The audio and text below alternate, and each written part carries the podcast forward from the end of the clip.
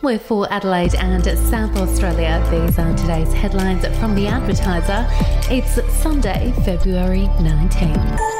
Insurance companies are slugging property owners in flood affected areas more than $50,000 to renew their policies in the wake of South Australia's worst natural disaster. While insurers are unable to access many areas along the River Murray to assess damage from the 22 23 floods, clients are still being forced to pay exorbitant prices to maintain their insurance.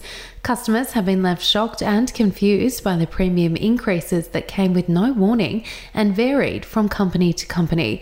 Embargoes have also been put in place preventing property owners from being able to shop around, which has left some policyholders with no choice but to cop the price hike. If you would like to read more on that story today, you can take out a subscription to the advertiser at advertiser.com.au or download the app from the App Store.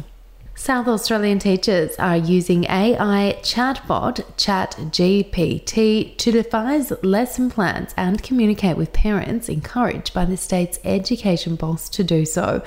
Education Department Chief Executive Martin Westwell has told the Sunday Mail he wants SA teachers to be national leaders when it comes to incorporating AI into the school day. Mr. Westwell believes the technology can also save time on administrative tasks such as responding with parents and even report writing. The controversial software, which can quickly generate realistic human like text, is banned in schools in New South Wales, Queensland, and Tasmania. We'll be back after this. News doesn't have to be boring. The Brits have given Prince Harry a new nickname after yet another tell all interview. Oh, God, is it the Ginger Whinger? Let the team at news.com.au get you up to speed each day with their podcast, From the Newsroom. a couple were busted joining the Mile High Club. Well, I guess they can't fly Virgin anymore. Politics, sport, red carpets, royals. Get all the goss in just a few minutes. Follow From the Newsroom wherever you get your podcast from. The state's biggest and most influential union, previously headed by Premier Peter Malinauskas, is urging his government to declare Easter Sunday a public holiday backed by popular opinion from polling results. The shop, Distributive and Allied Employees Association, which represents shop assistants, will today launch a campaign for change, arguing South Australia was the only mainland state in 2022 that did not declare Easter Sunday a public holiday. SA currently has 13 public holidays each year, including part day public holidays on Christmas Eve and New Year's Eve. But SDA State Secretary Josh Peak has urged the government to use declaration powers rather than waiting for legislation to make Easter Sunday a public holiday this year to be in line with the rest of the country and with views of South Australians. And South Australian women are leading the way when it comes to innovation and entrepreneurship.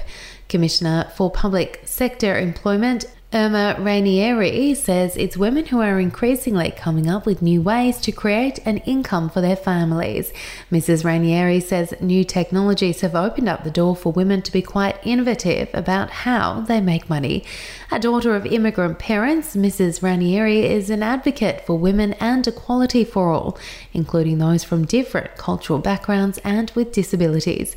She said the lead up to next month's International Women's Day provided the perfect space to reflect on the progress that had been made. The advertiser Sunday Mail Sky City Women of the Year Awards 2023 launched today with winners announced at a gala dinner on March 6 will be among key events marking IWD in South Australia. For more updates and breaking news throughout the day, take out a subscription to The Advertiser at advertiser.com.au. We'll have another update for you tomorrow.